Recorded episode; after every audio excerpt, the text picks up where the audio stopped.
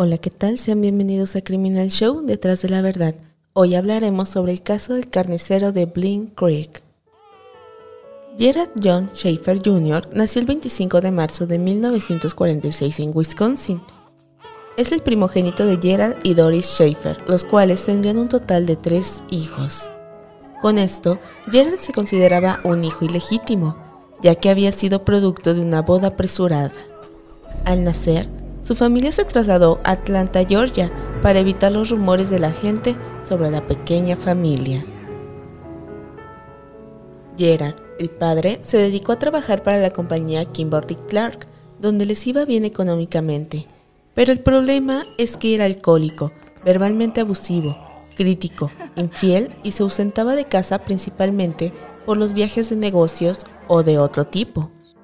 También lo criticaba constantemente a la vez que creía que su hermana Sara era la favorita de su padre. Y no solo eso, sino que su madre también se sumaba a este favoritismo. Siempre estaba sobre Gerard, corrigiendo su conducta. Desde el fondo sentía que hubiera sido mejor haber nacido como una niña. En la escuela fungía el papel de un buen estudiante. Acudía a un colegio católico de la comunidad a la que pertenecía. Sus compañeros de escuela siempre decían que era un alumno muy solitario, extraño y como alguien que simplemente no encajaba, pero aún así estaba dispuesto a hacer casi lo que fuera para ver la ropa interior de las alumnas de la escuela. En clase, frecuentemente conseguía hacer enfurecer a las monjas, cuestionando asuntos de dogma y en una ocasión escribió un largo ensayo científico poniendo en tela de juicio el nacimiento virginal de Cristo. Como todo asesino en serie, tenía un pasatiempo, y este era matar animales, además de espiar a las chicas y no solo en su escuela, cuando éstas iban al baño, sino que se escapaba de su casa por la noche. Iba de casa en casa para verlas a través de las ventanas, masturbándose mientras éstas se desvestían. Gerard tenía una excusa para hacerlo, culpándolas por tentarlo, llamándolas zorras y con otras palabras despectivas. Con los problemas de sus padres, la escuela y no poder calmar sus ansias de ver a jóvenes desnudas por la ventana, empezó a experimentar con pensamientos suicidas. Sobre todo, la idea de ser mujer para él era mucho mejor que ser un hombre, lo que provocó que empezara a vestirse con ropa interior femenina y a masturbarse. Subió un escalón más y empezó practicando ataduras masoquistas, Muchas de estas en ocasiones eran amarrarse a los árboles mientras se provocaba daño con la dicha actividad. Pronto, las imágenes violentas se volvieron hacia el exterior y comenzó a fantasear con dañar a otras personas, particularmente a mujeres. Los Schaefer se mudaron a Fort Lauderdale, Florida, en 1960. Al llegar y establecerse, se unieron al Club Náutico y al Club Social de la ciudad. Fue allí donde Gerald tuvo su primera novia, Cindy, a la edad de 14 años y su relación estuvo más o menos bien los siguientes tres años. La mayor parte del tiempo que estaban juntos tenían relaciones sexuales, pero Cindy solamente aceptaba dichas relaciones cuando seguían una clase de guion creado por ella, el cual consistía en obligar a Gerard a que rompiera la ropa de la joven y que la violara en cada acto sexual. Al principio parecía un buen juego, pero al pasar el tiempo, Gerald se había cansado de la misma situación. Al hablar de este tema con Cindy para cambiar la temática, o mínimo dejar de hacerlo, ella lo abandonó. Ese mismo día, después de la ruptura, Gerard se fue al bosque con cuerda en mano, buscó el mejor árbol, según él, y practicó sus ataduras masoquistas, por primera vez desde que la familia se mudó a Florida. Al llegar la primavera, en 1965, Gerard buscó otras actividades para mantenerse ocupado. Fue donde la danza le llamó la atención, y no solo por el bello arte del lenguaje corporal o libertad que sentía al moverse, sino porque conoció a su segunda pareja, Sandy Stewart, de 17 años. Ella, al conocerlo, sentía que era un muchacho extraño y desconcertante, sea por lástima o cariño, le dio una oportunidad para iniciar una relación. Se portaba de forma impecable en casa de la joven. Gerard la llevó al bosque donde iban juntos a excursión a cazar animales. Aunque Sandy era incapaz de dispararles, solo veía a lo lejos animando al chico. La relación de ambos era muy buena. Gerard se graduó con honores en junio de 1964. Además, viajaba con la familia de Sandy y se convirtió casi en parte de la familia. A pesar del noviazgo con Gerard, hizo trámites para entrar al sacerdocio. Aún quería demostrar que era una buena persona para sus padres que ya lo tenían olvidado. Pero fue rechazado, pues, según los examinadores, le faltaba fe. Lo que nadie sabía es que este incidente enfureció a Gerard, quien no solo abandonó la iglesia, sino que se volvió un estudiante mediocre y la relación que tenía con Sandy se deterioró, volviendo la relación amorosa en una clase de terapia y refugio que según Gerard solo él buscaba la paz. Está bien si alguno de nosotros hablamos con nuestra pareja en busca de alguien que nos escuche o que incluso nos dé un consejo, pero Gerald llevó esto a otro nivel. Le contaba sus deseos de matar a las mujeres que lo provocaban, como su vecina, que se desnudaba con las cortinas de su habitación abiertas, y otra que tomaba baños de sol en el patio trasero de su casa. También le contó las violentas discusiones con su padre y los perversos juegos sexuales con Cindy. Finalmente, Sandy y Stuart, cansada de escuchar las menciones de la ex de Gerard, terminó la relación, pero este no la dejaría ir tan fácil, ya que la acosó por meses mientras ella iba a la escuela. Salía con sus padres e incluso salía con otros chicos. Para Sandy era un problema y después de hablar de este tema se mudaron para que Gerard la dejara en paz. Gerard se encontraba solo en su último año de escuela, sin amigos, pareja y mucho menos su familia para apoyarlo buscó refugio en su maestro de escritura creativa, quien lo envió con el consejero de la escuela. Más que nada porque le contó sobre sus deseos homicidas. Estos eran unirse a la armada porque le gustaría matar todo a su paso. También que había adquirido un machete con el que mataba animales más grandes y violaba sus cuerpos. No hubo gran apoyo por parte del profesional y dejó que Gerard se graduara y que fuera problema para la siguiente escuela, que era la Universidad de Florida. Aquí, Gerard buscaba la manera de convertirse en un gran maestro, pero recibió un llamado que lo haría cambiar sus planes, el servicio militar. Al recibir la notificación, escribió una nota suicida y huyó al bosque, donde sabía que no podrían encontrarlo o sacarlo de ahí. Pero el destino le volvió a jugar mal, ya que su compañero de habitación había hallado la nota. Con un poco de inteligencia, fue a su territorio habitual de casa para establecer una conversación tranquila con un asustado Gerard. Después de unas vacilaciones, finalmente se sometió a una evaluación psiquiátrica como se lo había sugerido su compañero. No confirmó el riesgo suicida, pero mostró una severa desorganización psicológica y baja tolerancia a la frustración, lo cual lo eximió del servicio militar. Podríamos decir que era un problema menos en la vida de Gerald, pero no es así. Su padre comenzó a beber en exceso y tras un problema que originó en el trabajo, fue despedido. Con esta situación, la relación que tenía con sus padres se deterioró y se separaron por completo. Solo y sin saber qué hacer, volvió a retomar una antigua actividad que era la danza, uniéndose a un grupo de actores y cantantes, fue ahí donde George conocería a Martha Fogg en 1968 y contraería nupcias. Bien podría haber llevado una vida normal, si no fue por su instinto criminal, que apareció provocando su primer movimiento con su vecina y casual compañera de tenis, Lick Vanadis. La engañó diciéndole que el gobierno buscaba personas para incorporarse a los programas de entrenamiento de la CIA con un sueldo de 20 mil dólares. Un día, sus familiares encontraron una nota de Lig donde les decía que se había ido a Miami. Cuando el esposo de esta le preguntó a Gerard, él le dijo que Lig se había comunicado con él, diciéndole que pensaba dejar a su esposo, y solicitó que la llevara al aeropuerto, pero que la chica jamás lo llamó. Charles Bonadies, el esposo de Lig, Demandó el divorcio y nadie volvió a saber nada de ella, hasta que parte de sus joyas fueron encontradas años después en casa de la madre de Gerard Schiffer. La siguiente víctima fue Carmen Marie Hallock, una camarera quien le comentó a su cuñada que había conocido un maestro de escuela, que le ofreció un trabajo en el gobierno como una especie de agente secreto. Animada por la gran oportunidad, se dejó influenciar, pero poco después desapareció. Y lo único que se ha recuperado de ella hasta el momento son los dos dientes hallados entre las pertenencias de Gerard. Posteriormente, Gerard y Marta se divorciaron. Ella argumentaría la extrema crueldad por parte de él, aunque los detalles de dicha aseveración se desconocen. Sin embargo, él ahora soltero no se dejó vencer por la tristeza y se embarcó en un largo viaje por Europa y África. Al regresar a los Estados Unidos, trabajó como guardia de seguridad en una planta eléctrica mientras seguía estudiando.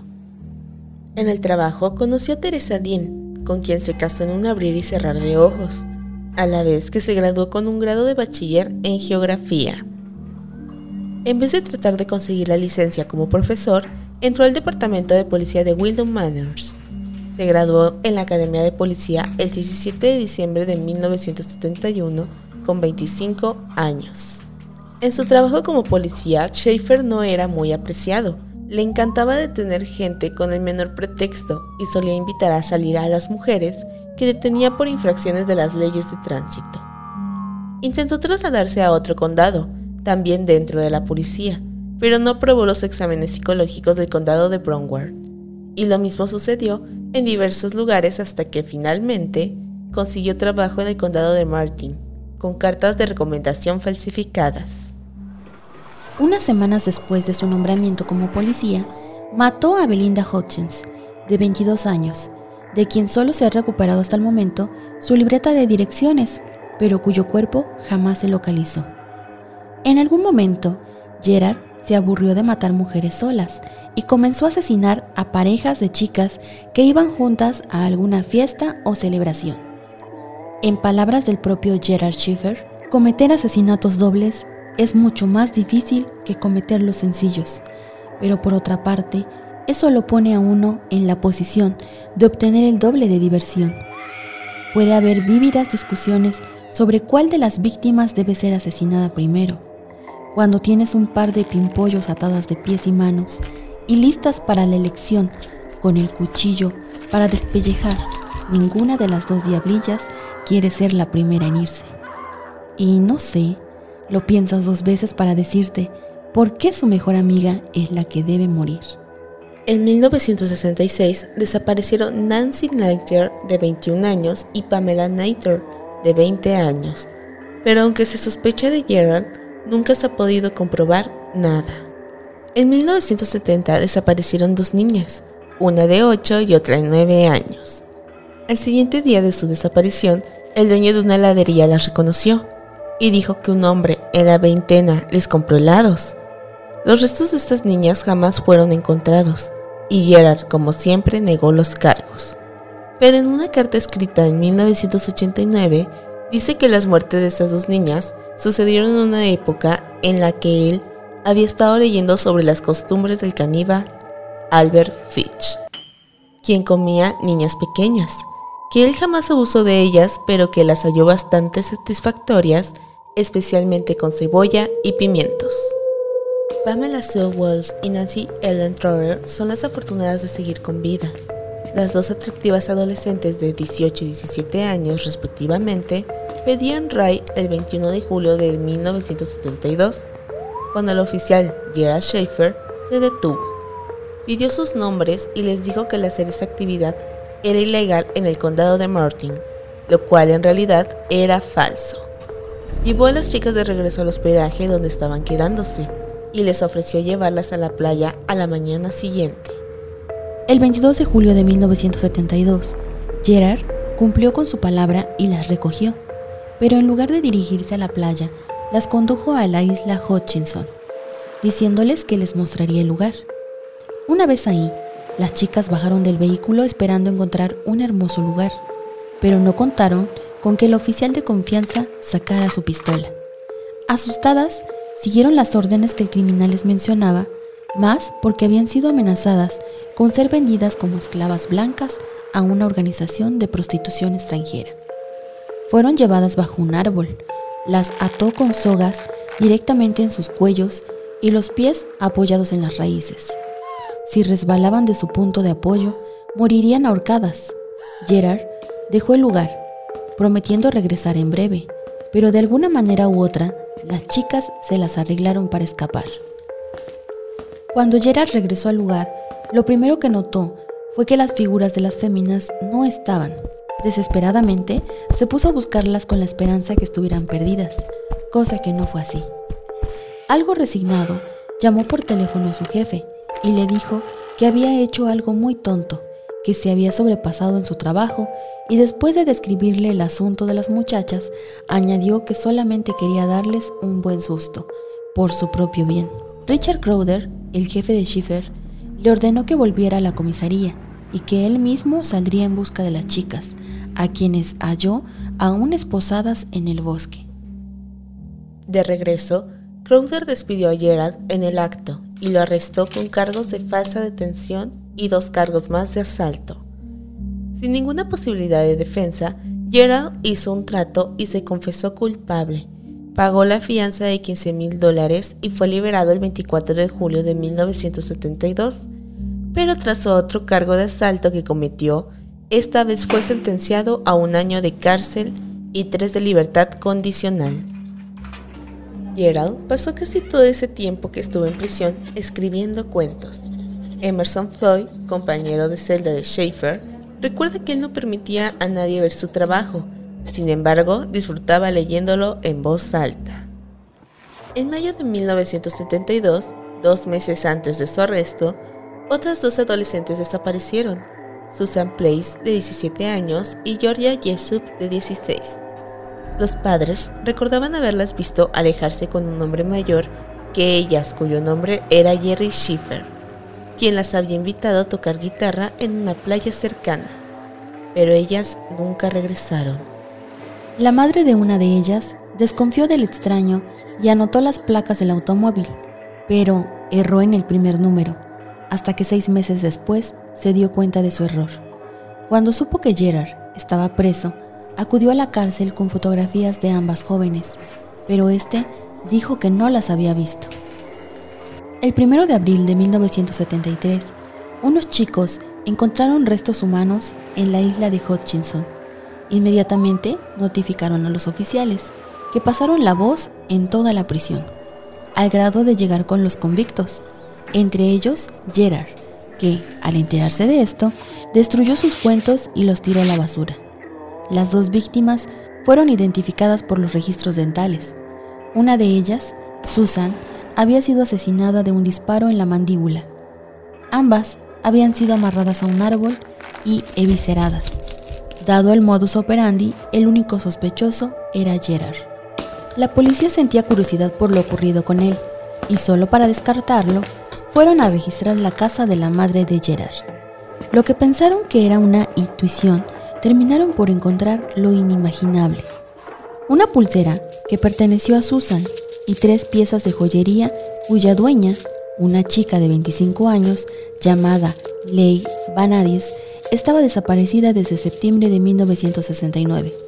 También hallaron dos dientes de una muchacha de 22 años llamada Carmen Hallow, desaparecida en diciembre de 1969.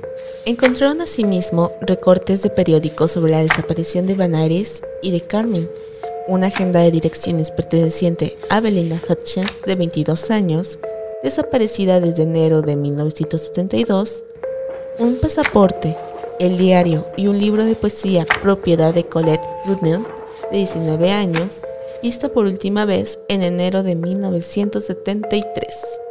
Apareció también el permiso de conducir de Barbara Wilcox, de 19 años, quien desapareció el mismo tiempo que Goodnoon. Una pieza de joyería de Mary Priscolina, de 14 años de edad, desaparecida junto a una amiga en octubre de 1972. Un sobre dirigido a Jerry Schiffer, 11 pistolas, 13 cuchillos, fotografías de mujeres desconocidas y del mismo Gerald vestido con ropa de mujer, y más de 100 páginas de narraciones y bosquejos que detallaban la tortura y la muerte de las putas, como éste les hacía llamar. Los agentes sacaron de su celda a Gerald para llevarlo a una sala de interrogatorios, pero no esperaban que el criminal tenía una explicación para todo.